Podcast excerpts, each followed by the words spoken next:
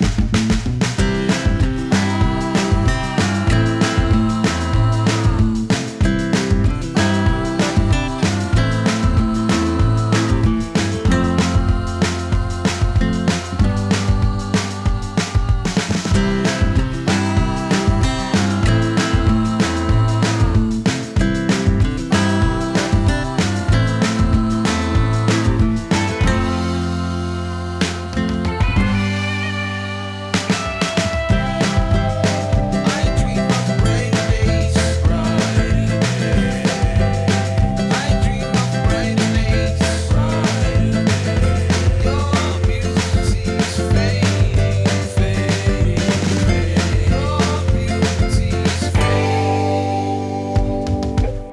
Welcome to So Gross, Such Point, Much Blank. I'm your host, Blake Collier, and with me is my ever intrepid co-host, Joe George. How you doing this fine day, Joe?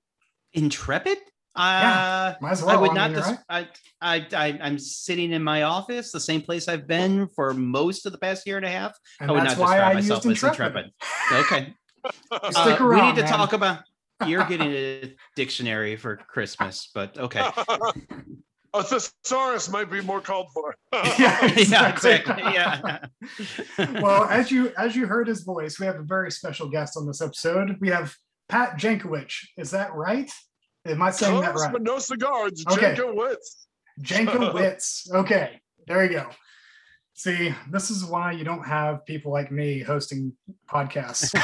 No, no, it's an frankly, it's an honor. You know, Uh, he's a he's an author and a journalist for Fangoria, and Pat also has the distinguished status of being the brother of the late Tom Jankiewicz, the genius behind you got it, Grosse Pointe Blank. Uh, how are you doing this evening, Pat? I'm not bad, sir. I'm not bad. How are you guys? I, thank you, Blake. Thank you, Joe. Again, my sister and brother were both very touched when they heard I've been contacted by a Grosse Pointe Blank podcast. You know, Well, I'm I'm so glad to hear that. We, we we've loved doing it. Uh, you know, Mhm. it's one of those things like it was a it was a passion project for me, and so put out a call on Twitter to see if I could get a co-host, and Joe, uh, this brave soul, answered the call.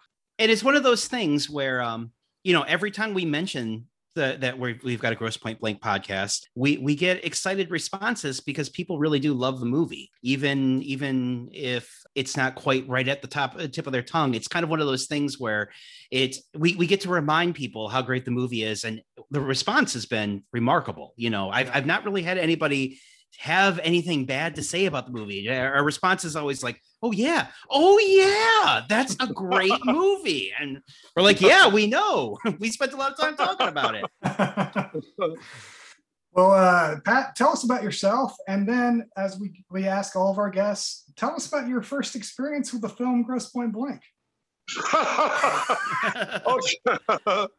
okay. The, the weird thing is, uh, uh, yeah, I'm from I'm from a litter of five. There was uh, Tom. There is Diane. There's me. There's my brother Don and my brother Stephen. We're we're big Polish, Irish, Scotch Irish family out of Michigan. You know, we're we're from Sterling Heights. You know, Mm. and uh, we came out. We, we you know what I mean. Um, um, we came out to California. You know, and Gross Point Blank came up at a weird point in my brother's life. My brother was always doing a lot of writing.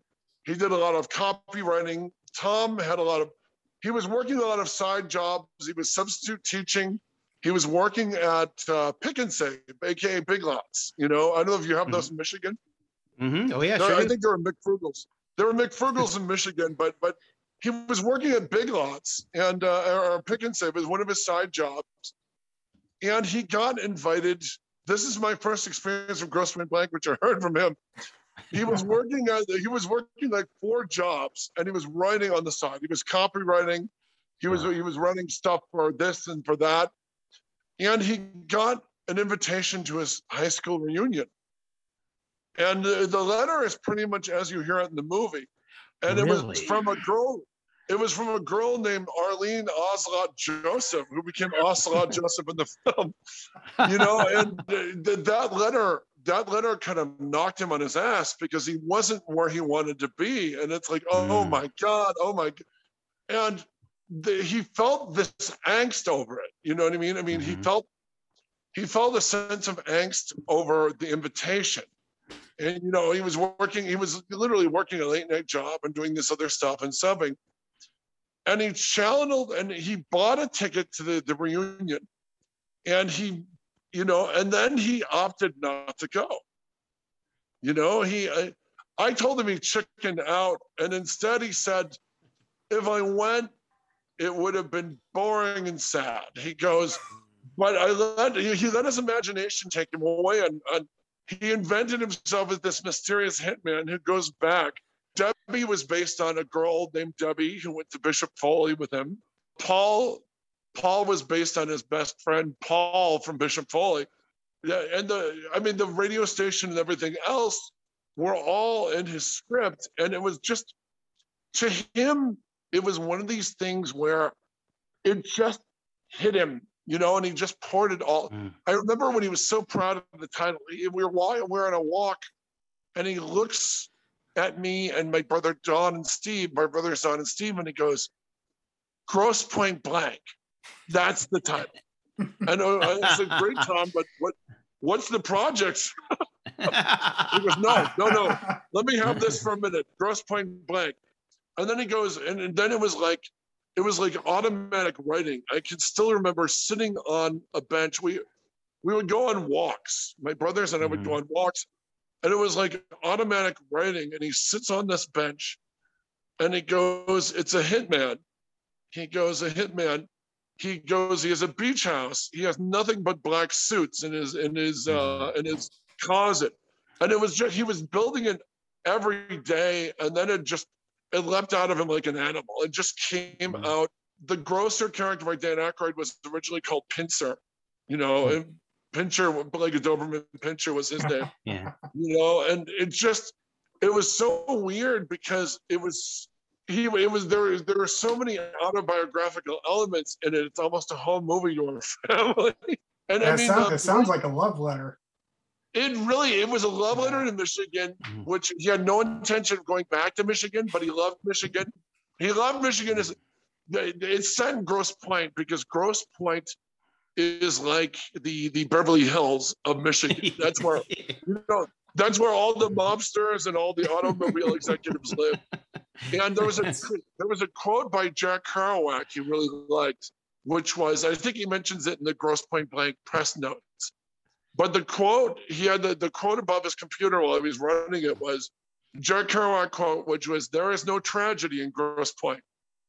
You know, and, and I mean, you know, and so he created way, one. And, yeah, and so Big Lot, a lot of a lot of uh, at Big Lots, his manager's name was Marcella, and ah. a lot of the interplay between him and Mar, eh, a lot. And when he wrote this script, Marcella, even though it's named after his manager at Big Lots and Pick and Save, Marcella was based on my sister Diane, which is why he was so excited when Cusack's when Cusack's sister was cast, because yeah, whether they knew it or not, they were playing into the dynamic he wrote it for. You know.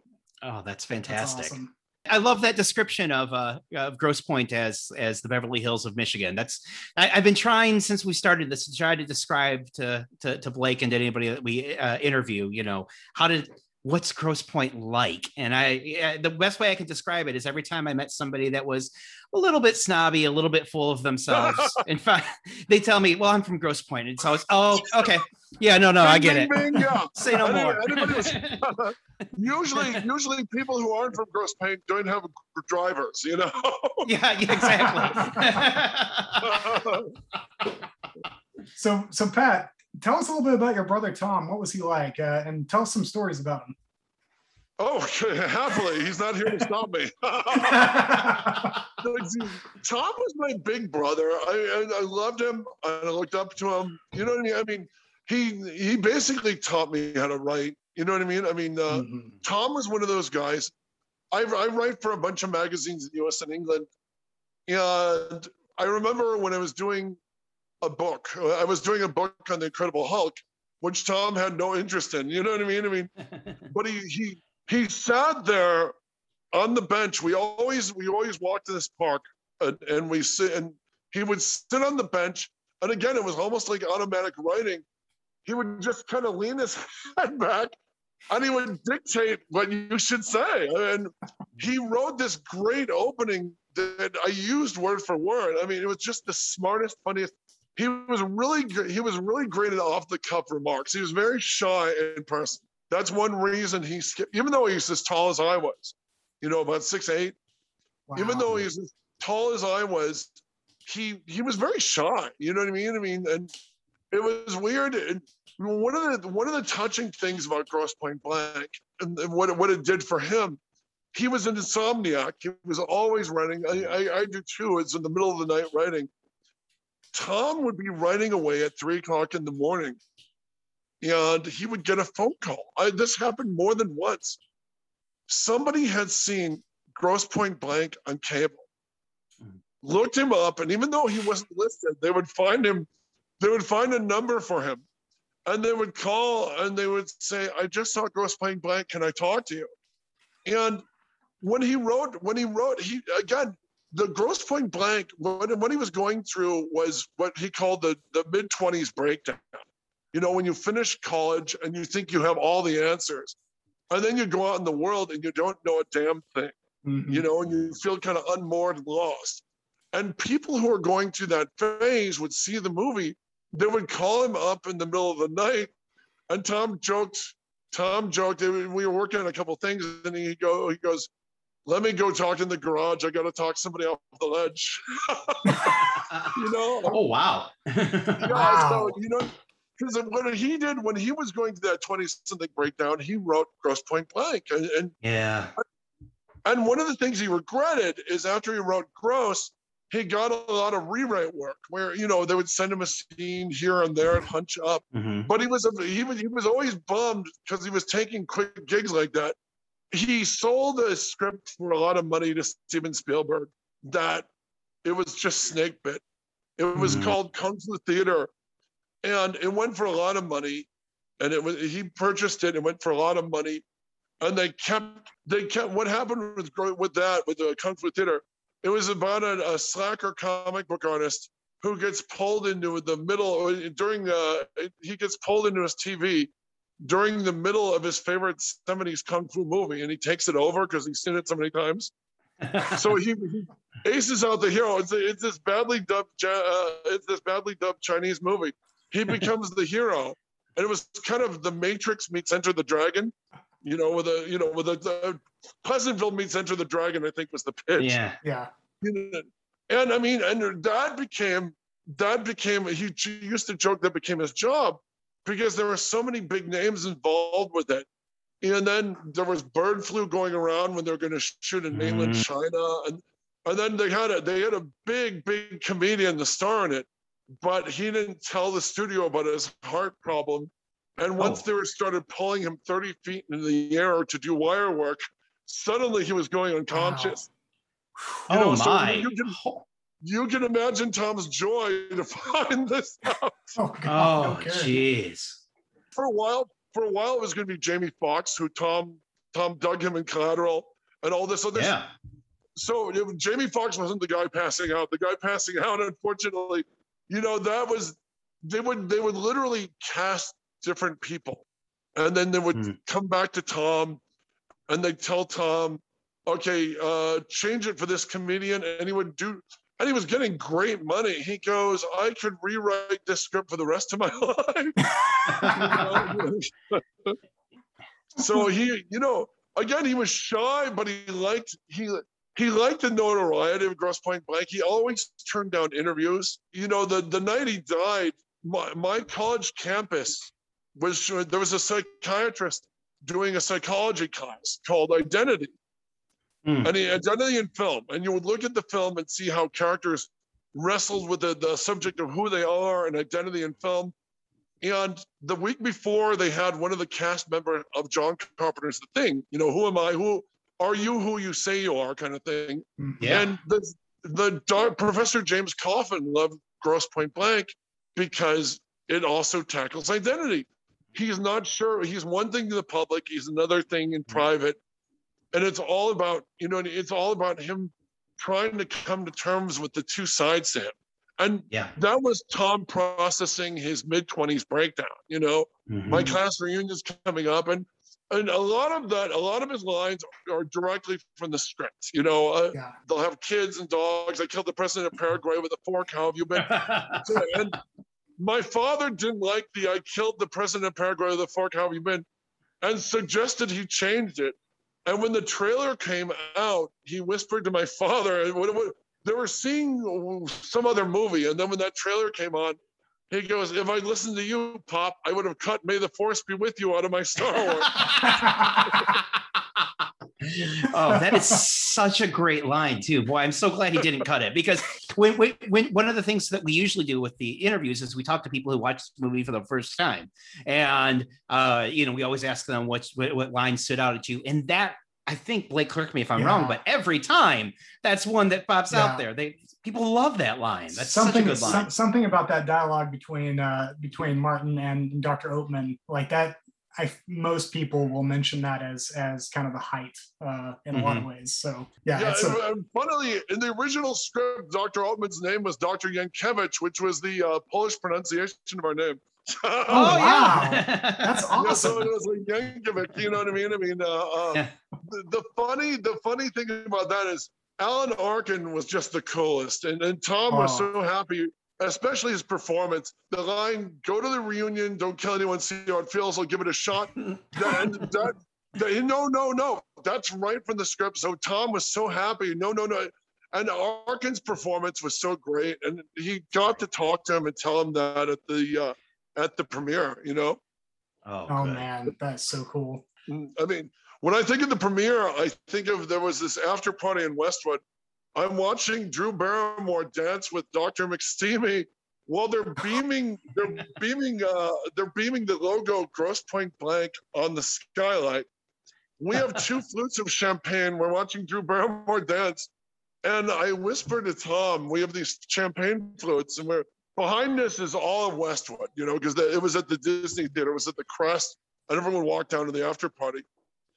And I looked into this, I looked at the entire room and I said, Tom, I just want to remind you, everyone is here, everyone is dancing because you wrote this at three o'clock in the morning in your underpants.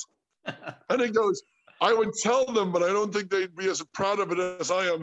oh my gosh so you told me offline that of your siblings you know the timeline of of tom and Grosse Pointe Blank. Can you give us kind of the uh the reader's digest of that story of the development of of the of the movie and and how much part you played in the whole making of it? And uh if we hear something along the way we want to explore a bit more then we'll we'll we'll ask you to to expound oh, sure. Okay. Well, as a little brother, I tagged along on some of the meetings and stuff. You know what that's I mean? I mean, awesome. I remember when it came up on the walk and he turned to my brother Stephen and I and, and started talking about it. And then when he started expounding on it, he basically used us as sounding boards. You know what I mean? He Mhm. was he was suggesting this and that. And I mean, to him, to him, it was uh, he told me if he'd gone to the reunion, he never would have written it. He said skipping the reunion was the smartest thing he did because he wrote this instead. You know, when he was writing this thing, he was basically writing it for himself. He started getting these, he started getting meetings on it. Kiefer Sutherland was very interested in it and mm-hmm. eventually did Truth or Consequences New Mexico instead. It mm-hmm. almost went with him. And I remember he liked, he really liked the, how tough Kiefer Sutherland would have been with it. You know what I mean? Mhm. I mean, and he was, and it looked like they were going to do Jennifer Grey as Debbie. She was really Hmm. excited about because he he he felt Debbie had to be, you know, Debbie Debbie had to be that classic '80s beauty like Jennifer Grey, you know. Mhm. Mhm. Mhm. Yeah. So when when they when they proposed that, he's like he was all in, you know. He's like, oh boy, this is. So when he did the meetings, Cusack came around. So it was it was let's see, it was Cusack. There was one other company. I'm trying to remember the name. I'm pretty good for remembering everything, but um, so when with the Cusack thing coming off of Con Air and stuff, he went with that. And I know, yeah, and since Cusack had an immediate link at Disney, that seemed to be the way to go Oh. because Yep. Disney, you know, Disney is going to make sure you get the theaters Yeah, Yeah. exactly. Yeah. because, I mean, because with the with the Kiefer Sutherland thing, it was heading for MGM UA, which went into bankruptcy. Oh I mean, wow. yeah. unfortunately- Yeah. Um, unfortunately, nobody saw Truth or Consequences New in Mexico because the studio was literally hemorrhaging, you know? Yeah. God, Yeah. So, man. and whatever you want to say about Disney, I mean, the trailer was fantastic. The logo is beautiful. Mm-hmm. The mhm. soundtrack is killer, you know? soundtrack Yeah. is amazing. Yep. you know and so so for him it became it became this weird thing because he became joe michigan which and again half the three o'clock in the morning calls are from people in michigan and stuff and the other half all the time that happened to him more than once. So when it went there it, it went there and it, there was there was hits and misses and they did some writing on it and they tried to turn the psychiatrist they tried to turn the psychiatrist into more of an iron john guy they tried Mhm. to turn him into a ki- there was one weird version they they tried where the before armitage brought it back to what tom had they were going to have the they were going to have the alan arkin character dressed as a cowboy with cow skulls all over his office So like, yeah. Very interesting. Wow. Yeah. yeah so you know what Well, I I'm mean? glad Armitage brought it back then because I, Yeah. I, I you cannot see that. yeah, I still have that version somewhere on the shelf. So yeah, that one it's like Tom was not thrilled. I think he actually had some rum that night. oh man, no kidding. was, oh God. Yeah.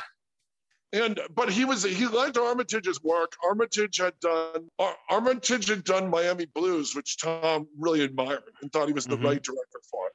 hmm and and he liked Susan Arnold, uh, Susan Arnold, and uh, yeah, Donna Donna Arkoff Roth and Susan Arnold were great, and we liked them. I remember we spent time talking to them.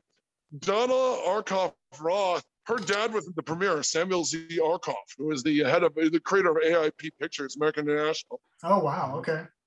And I mean, he tried to bring Godzilla to America, but he got outbid. But he did all the other Godzilla. Any exploitation movie you liked, Arkoff Oh, was involved with. That's awesome. Armitage okay. made, and Armitage made a lot of them, so he was really excited. Mhm. Uh, Tom was really happy with Jamie. Jamie Anderson was the the DP on it. Mhm. Who shot Mhm. Piranha? He did a lot of great Corman movies.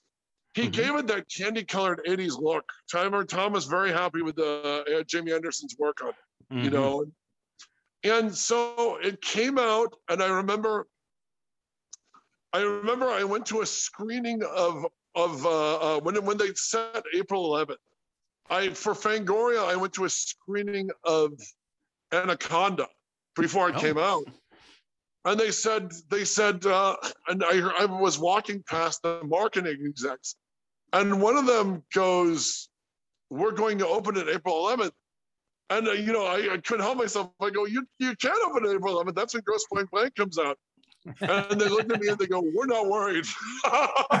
oh, Oh. and of course, Anaconda is Jaws, and the snake the snake crushes a Black Panther, which every 14 year old boy in America wanted to see. matter of The fact, Black now, Panther's eye pops out. You're not going to top that. Now that you now that you say that, I did go see that in theaters. Damn Skipper, When you it came out. You know, if my brother hadn't had a movie out that weekend, I would have paid to see it too. Every- I mean, come on, the, the Black Panther's eye shoot, the Jaguar's eye shoots out of its head. That's everything you want in a movie. So, you know, that's- it's pure But cinema. remember- It's I remember coming home and telling Tom, bad news, that big snake movie that I told you was so great. And he goes, yeah, what's up against your movie? Oh. And I mean, Oh. Tom, Tom always had a gallows, gallows, uh, Tom always had a gallows sense of humor anyway.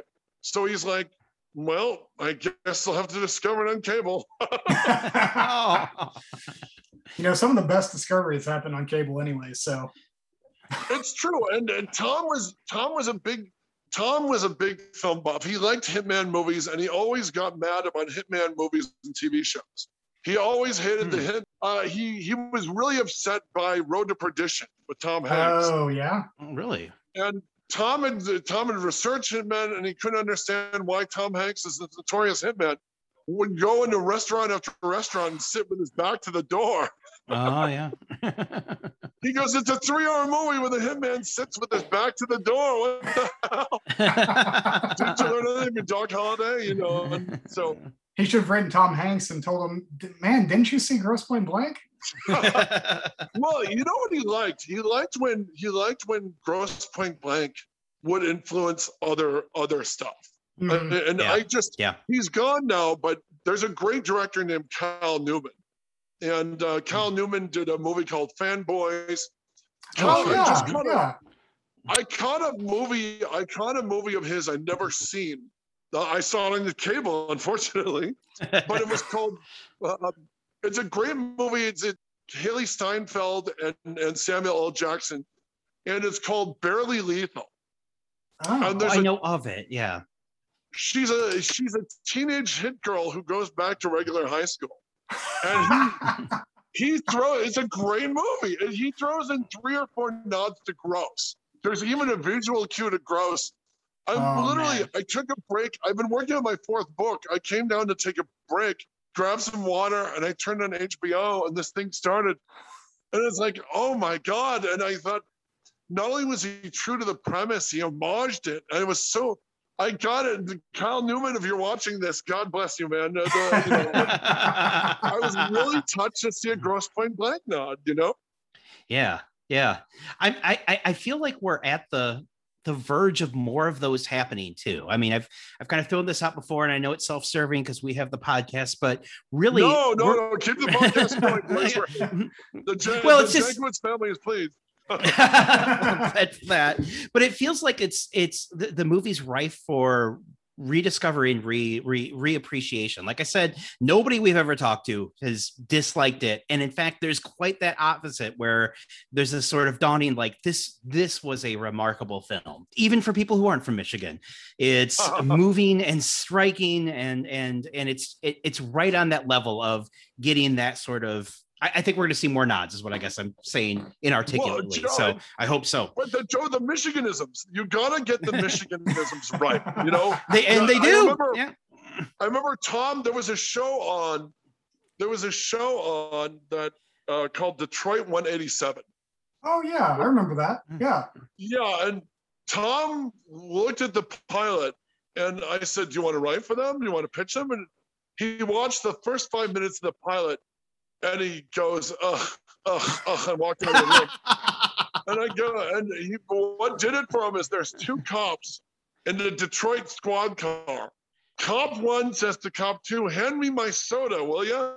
oh my oh. goodness, that's no and good. anybody in Michigan knows the only word for soda is pop. If Pop, buy- yep.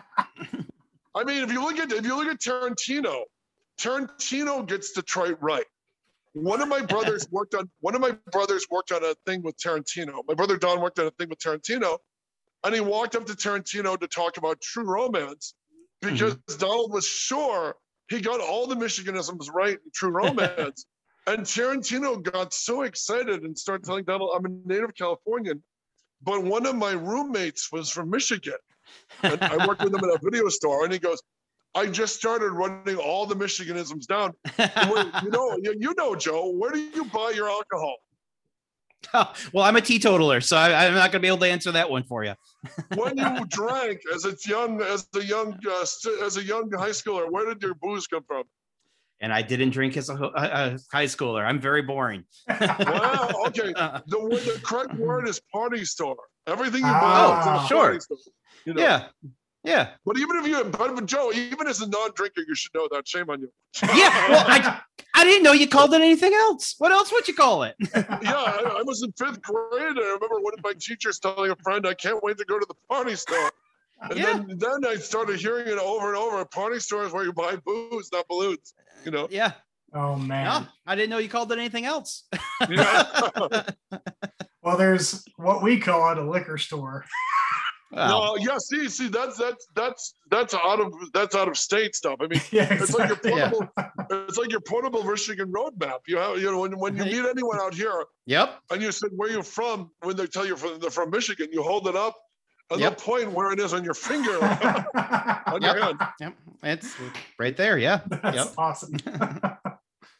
so, uh, did did Tom have any negative experiences in the whole process, uh, or were they just the typical compromise sort? There, there, well, there was always your typical compromise sort. there's always people who would forget he existed when they were insisting it was. Uh, there was a, a bunch of articles where they were literally, uh, uh, where they would literally, oh, we just stop this up, uh, you know, and and that, you know, I mean, he again, he was shy anyway, but that always offended him. Yeah. And you, you know, it's just it's bad manners. You don't pretend you're, you Mhm. know, you came up with something that there's a writer on. And Yeah. it Mhm, still mhm. it still happens to this day. I mean, uh, uh, you'll see DirecTV, and then once he died, you know, once he died, direct his name won't appear on the DirecTV thing. Like somebody made sure his name doesn't appear, and it's like he Oh, saw my. the story, lead screenplay. I mean, it's that sort of thing. Which once his death was public, it was like okay, you know what I mean? I mean, so Yeah. that sort of thing. But he would always joke about it, you know, the writer in Hollywood kind of thing. You know what I mean? Yeah. And Mhm. to him, you know, to him, it's just common courtesy and manners. You know what I mean? Yeah.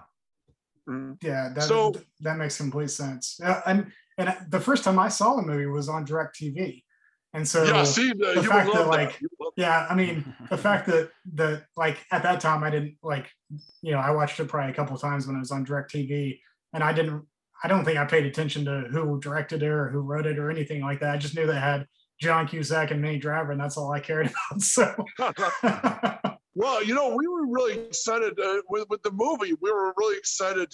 They actually shot it about 15 minutes from us. So oh wow. Okay. we actually took pictures of Tom with the Grosse Pointe with the Grosse Pointe, Michigan sign, and it, it's funny because they shot it in Monrovia, about 10 minutes from where we lived. You know what I mean? I Okay. mean, it- Mhm. And so it was and they all and by the way this kills him as well because it gets eclipsed by another michigan movie. This place in monrovia this exact street in monrovia is where they shot a better known michigan movie called american pie. Oh.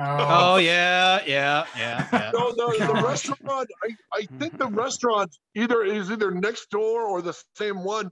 The the restaurant with the niagara falls sign from from american pie I think is where Martin goes to the party and meets the when Martin goes for the drink and it's the hippo or whatever. and, Oh, you know, yeah, the Mhm, Hippo mhm, Club. Yeah. yeah, yeah.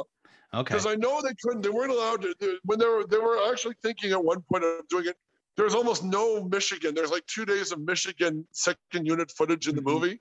Mhm. You know, it always you'll see Long Short Drive. It always made my father excited because you could see Bill Kennedy's house. Do you guys know who Bill Kennedy is? Mhm. I don't know. I know the name, but that's it. Ask ask Bruce Campbell. 'Cause, uh, Okay. Bruce will do no no. Bruce will do the most devastating imitation of Bill Kennedy. Bill Kennedy was this old drunk. He was this old drunk on Michigan TV, and he used to host. He was a bit.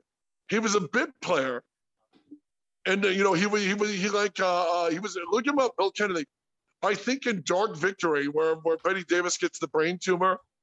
Bill Uh-huh. Bill Kennedy's the guy who who jilts her when he finds out she's dying.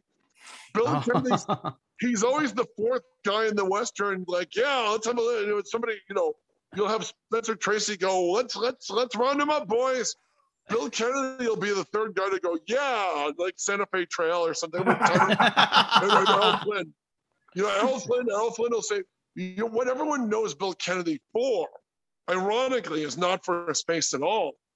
Bill Kennedy at the movies was on Detroit TV for 40 years. Bill Wow. uh, uh, Bruce Campbell does the most perfect imitation. Sam Raimi will do an okay impression, but if you want the good Bill Kennedy impression, you got to talk to Bruce Campbell. Bruce Campbell Okay. will make you, even though you don't know who the hell I'm talking about, you'll feel like you're sitting in the same room as Bill Kennedy. so, so the great thing about the great thing about Bill Kennedy is you don't know his face at all.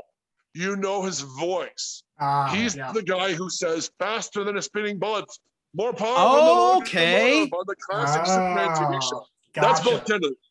okay. Yeah, yeah, by the way, okay. the story of Bill story of Bill Kennedy's life. He went to audition for Superman. Nobody would confuse Bill Kennedy with Superman. But the guy goes, let's get that guy with let's get that guy with the deep voice back to do the opening. so you'll see Bill Kennedy's house in the opening and closing moments of Grosse Pointe Blank, which thrilled the late great Tony Jankiewicz, my father. Oh, that's oh, awesome. That's great. I love it. you know and and it's weird because tom never went back and he never went back to any class reunion or anything and he, he was just uh, he was honored that it became this iconic Michigan thing.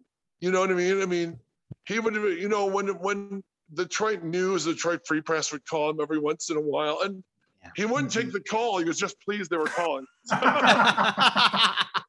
you know. Well, that is a Midwestern approach there. That's great. I made him. I made him talk to the Warren Weekly. You know, I made him. Okay. Uh, I think the Warren Weekly and the girl from the Warren Weekly went to work for the Detroit Free Press. Ah. And when ah. Tom died, mm-hmm. the Detroit Free Press had uh, Michigan native who wrote Grosse Pointe Blank, who came in, created Grosse Pointe Blank passes. He would have been touched by that. The idea that he was above the, uh, the, the idea of being above the headline in the Detroit Free Press. We got the Free Press, so that would have been a big thing for him. You know That's what I mean? Yeah, yeah, yeah. yeah. That's beautiful.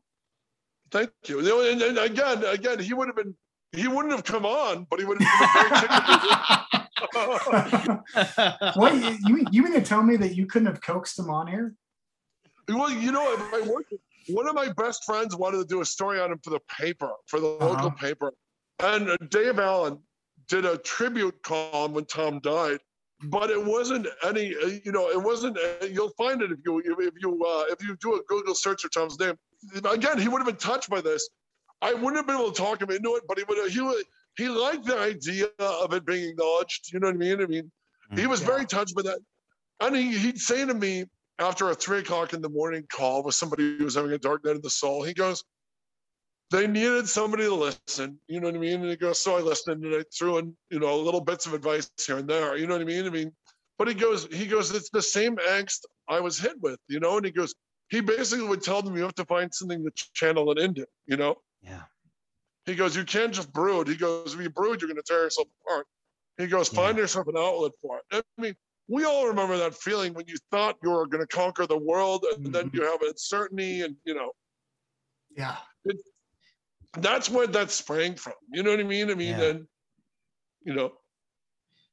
That's yeah. remarkable that that he was so empathetic to to spend time with these people who are calling him. I mean, it's just the, the existence of the movie itself has helped so many people. And then on top of that, that he would he would take the time to talk to these folks who are just calling him. That's that speaks a lot to his character. What a what a remarkable man. Yeah, yeah, it was because this is a guy who didn't like public speaking.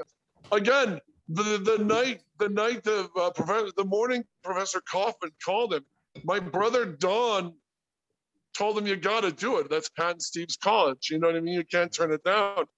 And it was a showing of Grosse, which was really weird for him to, you know what I mean? I mean, I remember in the first five minutes, he whispers to me the, as the screening was starting, they, you know, these are a bunch of millennials. They immediately laughed at the size of Martin Blank's cell phone. and he whispers to me, he whispers in my ear, "This is going to be a long night." he had no idea. Neither did I, of course. You know. Oh man. God. I mean, it was it was so weird that because he'd been, our father had died the the night I lost Tom, that we lost Tom. Our father had died two months earlier, ironically on my birthday. You know, and it was mm-hmm. totally unexpected. So he'd been kind of depressed and sad, and my brother Don proposed it you know, when they when Professor Kaufman called him to do the radio show to do to speak to the class, he talked Tom into it, and Tom left.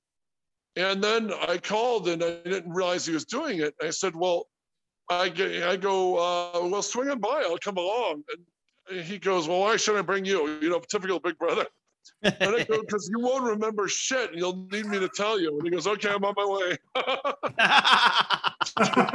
I mean, so it was it was a wild night because he it was weird because he just started, he'd been working quietly on something he was really excited about and mm. did hmm. not finish.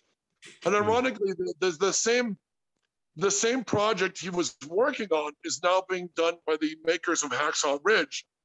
He was working oh. on a, a real it was it was he was working on a real life story about a guy. It, my father was an, aero, an aerospace engineer, and so we knew a lot of cool aerospace people through that. And you know, these are guys nobody asks their story. You know what I mean? Everyone's eyes glaze over at a mm-hmm. bunch of engineers. But if you talk to engineers, they have really great stories. and we're at some we're at some party and, and with a bunch of aerospace engineers, and one of them looks at us and, and started telling us the story of the Gainesboro, North Carolina nuke incident. Goldsboro, Goldsboro nuke incident, which they're now the makers for Hacksaw Ridge are doing. And Huh. Tom got really excited and started running it. Basically, back in the early 60s, when Kennedy was president, the night of Kennedy's JFK's inauguration, a plane went down carrying two nukes. One was recovered, the other was never found. And he went crazy with that. And it was really exciting to see him because he'd been in a malaise after after our dad died. You can imagine, and you know, and then dealing with all the you know Mm. so when he got started on Goldsboro, he was never more excited. He was doing interviews about it. He was taking notes. It was it was something really near and dear to his heart, you know. And Mhm. and he and it had just been declassified recently. It had just been declassified like two months earlier, and that's when we were at the party and the guy told us about this. And Tom was just sparked. You know what I mean? I mean, he goes, it's it's uh, it's it's Jack Ryan, but he was making it a '60s. It's the Mad Men era. Was so this this poor engineer is. Trying, everybody else is James Bond, and this poor engineer is just trying to locate a nuke and it was Yeah. really funny and uh, our agent was really excited about it and un- unfortunately right before he passed there was like a wave of deaths including the unexpected death of our agent karen borman you know and uh, Oh. queen of specs so it was it was literally but he was literally so excited he hadn't been that jazzed about anything writing wise in a while he do he do his Mhm. usual rewrite stuff and he do stuff here and there Mhm. but he really sparked the Goldsboro project, and he, you know, so it was it was exciting because again he'd been writing every six months. He would get a really great check to rewrite all the jokes for Kung Fu Theater, Mhm. and then he'd get another great check. Well, the first comedian is back in the movie. Could you put all their jokes back? you know, and, and uh, um, John, hey John, what was the name of the guy from Spawn? John, John, what's his name? The John, uh, hey you guys, what's the name of the guy from the uh, the Sean Penn Al Pacino movie? Um, Sean Penn, Al Pacino movie. yeah, the guy who Let's shoots go to Sean the- Penn at the end of the movie. Spoiler alert, by the way, but you. Uh, I'm trying to think of. what's the name of the movie? John, John Leguizamo wanted to do it Oh, really Oh, bad. okay, gotcha. you know, Okay. and and uh, John Leguizamo wanted to do it, and the Wayans brothers wanted to do it. And I think as Tom's from a family of brothers, he's like, oh yes, yes, the Wayans brothers are winning. You know what I mean? They got it. Uh, he went to he went to the meeting with the Wayans brothers on Kung Fu Theater, and and loved loved the Wayans brothers, loved all of them, thought they were terrific. He said. He goes, they love the same things we do. That was his big excitement. He goes, their office is covered in Scarface posters, which made Tom love Damon, Marlon, and and uh, Keenen Ivory immediately. He said, uh, hilarious. you know, and, and whenever they were, whenever they find a location, it was bird flu that year. This is long before our current Mm. pandemic. But the, the, the, Asian continent was riddled with bird flu, and they kept because they needed a village.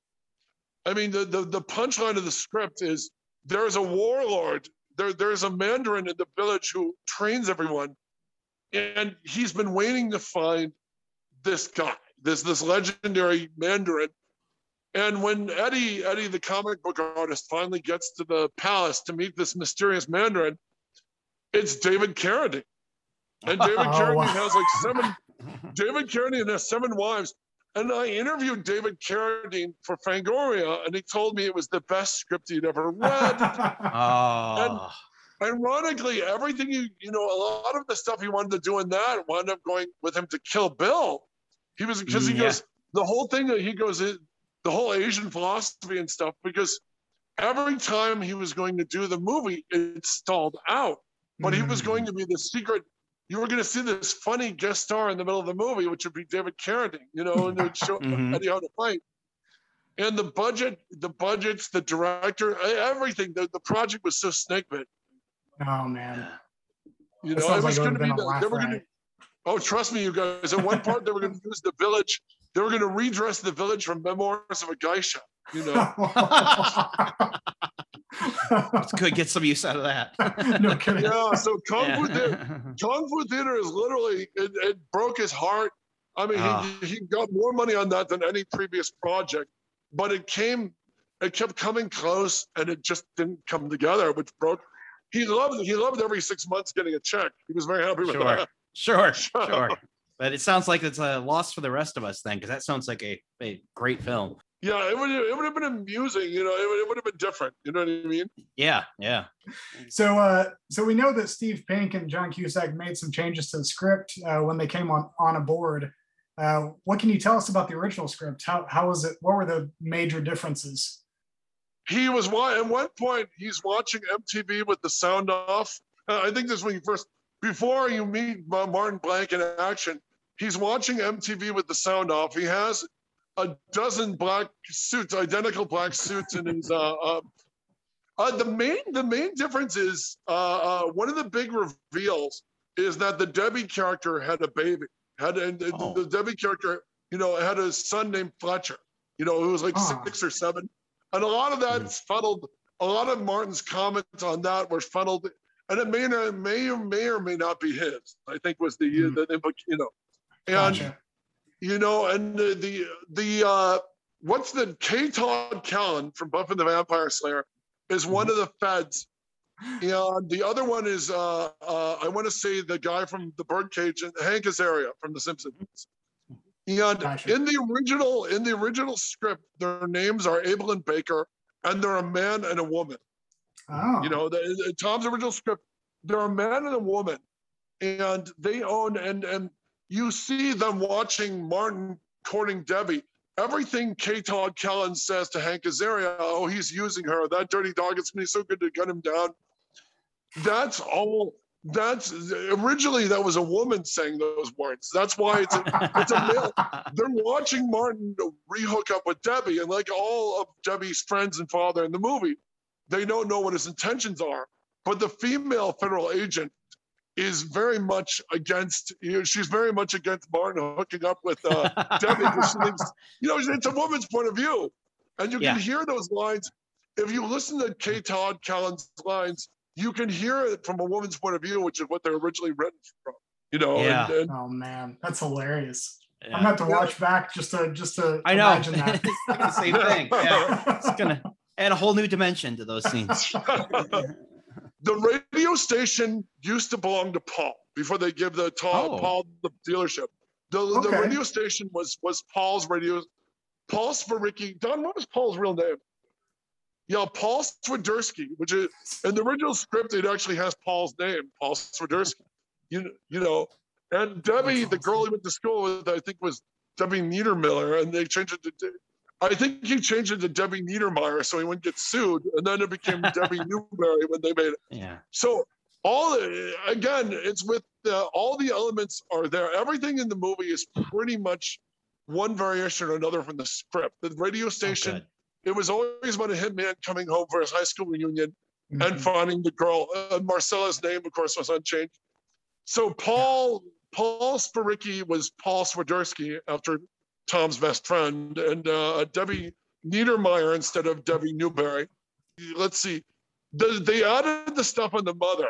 There was the the I think the mother was dead in Tom's draft, right? Yeah, the parents were dead. The the we like the Ultimart stuff. They added the Ultimart stuff where the uh, uh the, the home is now a 7-Eleven. That Yeah, was added by them. It was George Armitage who came with the idea of George Armitage had known and worked with Samuel L. Jackson and those guys. That's why he added the uh, Grosse Pointe. Uh, that's why he added the Pulp Fiction standee in the. In the Oh, okay. We were wondering know. about that actually. Yeah, yeah, yeah. and uh, um, and uh, Armitage told us that Tarantino was going to do a cameo in the Ultimart, but that, Oh, wow. that didn't pan out. You know. wow. Oh, that would be cool. So, I know, wouldn't that been cool? You know what I mean? Yeah. That all- yeah. yeah. That'd been amazing. But I mean, if the, the way to tell there, there was a jauntiness. There, the Tom Tom had a jauntiness as a person you can see in the movie that comes in the script. Mhm. If you want to see the same idea, if he weren't involved, look at Warren Corporate, which you had nothing to do with. You know, Mm. you know what I mean? I mean, so um, he still had a fight at the he he doesn't fight the hitman at the at the prom. In Tom's version, the guy from Walking Dead tries to pick a fight with Martin, and he doesn't. He used to. It's a p- big plot point in Tom's original script, and it's still Uh-huh. there. It's still there that he used to bully him when they were in high school. Gotcha. Mhm. And Mhm. and he tries to beat him up. He doesn't know Debbie's watching. He tries to beat the beat Martin up in the hallway when he sees Martin going back. To, Martin still does the thing where he goes to his old locker and tries the combo and opens it. and he he decides the bully decides he's uh, uh, which was based. The name of the bully in the original script was a bully who picked on Tom when he was in first grade. Oh Wow. my! Oh man! yeah, yeah. I, I told you it was a catharsis. He doesn't forget. yeah. no, Tom did it. This is a complete catharsis, man. So when when he goes, when he goes, remember when I used to kick your ass or something like that? And he tries to pick a fight with him by the locker, Uh-huh. and Martin tells him because he was the you know he was the owner of the dealership. The bully was the owner of the dealership, Mhm. Okay. and he tells him something like, "I have enough money, I could buy all of your cars and to drive them into the Detroit River." And then he Oh. hits him. He when the bully takes a swing, Martin blocks it, and because Martin's an international killer, he hits him Mhm. four or five times in the face before he knows what happened. You know, and he goes, "Happy days aren't here again," and you know, and he, he leaves him. Wow. He leaves him laying in the hall. You know, I liked uh, uh, the stuff with Fletcher, his feelings of innocence toward the children. They Yeah. put into the baby at the prom, uh, the Mhm. baby at the reunion, which we thought was a good Mhm. idea. Yeah. You know what I mean? Mhm. And by the way, that that that scene, the reunion was shot at the same high school they shot Nightmare on Elm Street at, and Oh. Grease. Oh. you I know? didn't know that. That's awesome. Yeah, it's over by the Shakespeare Bridge. That wasn't near us. Monrovia, the whole strip playing Grosse Pointe, playing, playing Grosse Pointe was near us. So if you want, remind me, email me tonight and I'll shoot you guys a picture of Tom with the sign.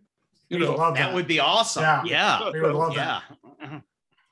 No, so we've we've just got one more question for you, and then then we'll let you uh get back to your evening. We've taken enough of your time. no, hey, Blake and Joe, you made my night. And, Again, as, as a very proud little brother, I, I will never not want to say something.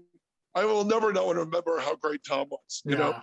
Well, that's So that's what we wanted that. to do. We, we we wanted to give you a chance to to talk about him, and and with that in mind, uh, is there anything else about your brother or about the film itself that you would like to end on? Well, it's funny because certain things would just grab him. You know what I mean? I Mhm. mean, uh, um, and it was all to him. He just uh, he was the Mitch Ryan. He was so excited because Mitch Ryan playing Debbie's father looked exactly like how he wanted them to look. That's I remember awesome. Tom goes, he'd always imagined, he goes, he'd always imagined Debbie as looking like Gwen Stacy from Spider-Man comics. And he always Mhm. imagined her father as looking like Captain Stacy from Spider-Man comics. And Mitch Wow. Ryan looks just like Captain Stacy. So Tom was Mhm. thrilled. That's awesome, Great. and he's great in that role too. yeah, he's but he's he wonderfully underplays it. Another thing they changed, Martin now tells everyone he's a hitman, which he didn't originally. It was it was mostly a secret that one I think uh, you know Debbie has a hard time with and all that when Yeah. they find out, you know. Which makes sense. And, then- Yeah. and I remember Tom, so yeah, yeah, the, the, the, the agents get killed who come after him, which like they do in the movie. They didn't. He was bothered by the ending when when he kills Grocer, who used to be Pincher. He was bothered they stole the ending of Scream by smashing a TV on their heads. Uh, yep. Yeah. Yeah.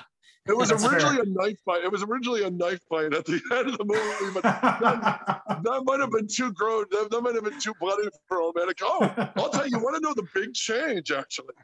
Yeah. the big change, yeah, and the climax. This, uh, he wanted.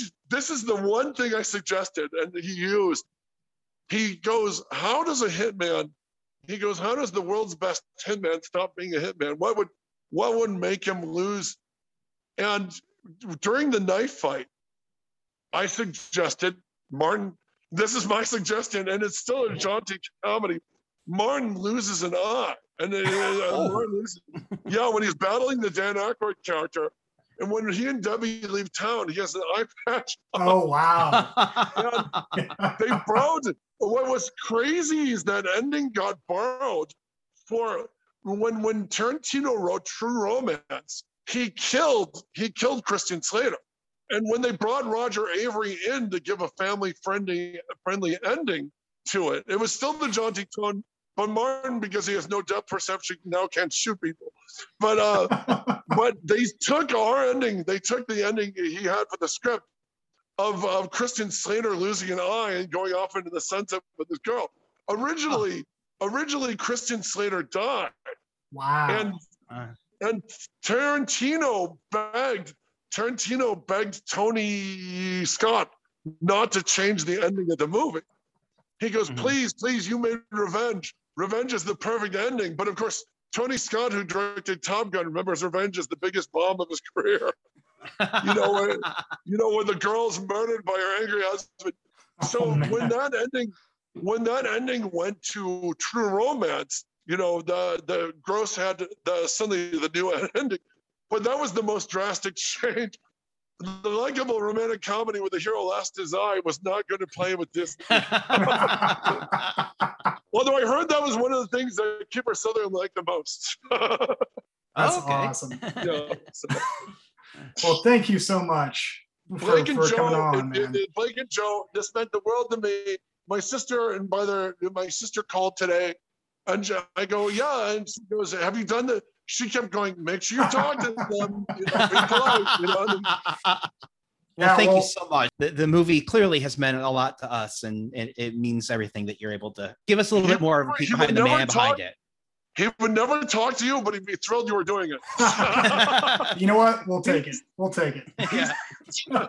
He's way he was way too shy for that. He'd be he'd be incredibly thrilled that you guys were doing it, but he would wouldn't he wouldn't overcome his shyness to talk, which one of That's the weird. fair. As you see, the rest of the family has no problem. That's hilarious. Well, thank you again so much. We, we, we appreciate you coming on and, and and talking about about Tom and the film and, and just sharing all these stories with us. Blake and Joe, it was truly a pleasure. Thank you for having me. Thank you for listening to So Gross, Such Point, Much Blank, part of the Film Inquiry Podcast Network. If you like what we do, head on over to Apple Podcasts and give us a rating and review. Every bit of feedback gives us the ability to expand our audience. Our podcast theme was created by Yawns. You can find his music and other projects at yawnsofficial.com. Our podcast outro music was created by Jeff Hansen. Our podcast artwork was created by Jeff Wyrick. You can find us on Twitter at So Gross Pod, and you can find Joe on Twitter at JA George II, spelled I I. Remember that this podcast is us breathing.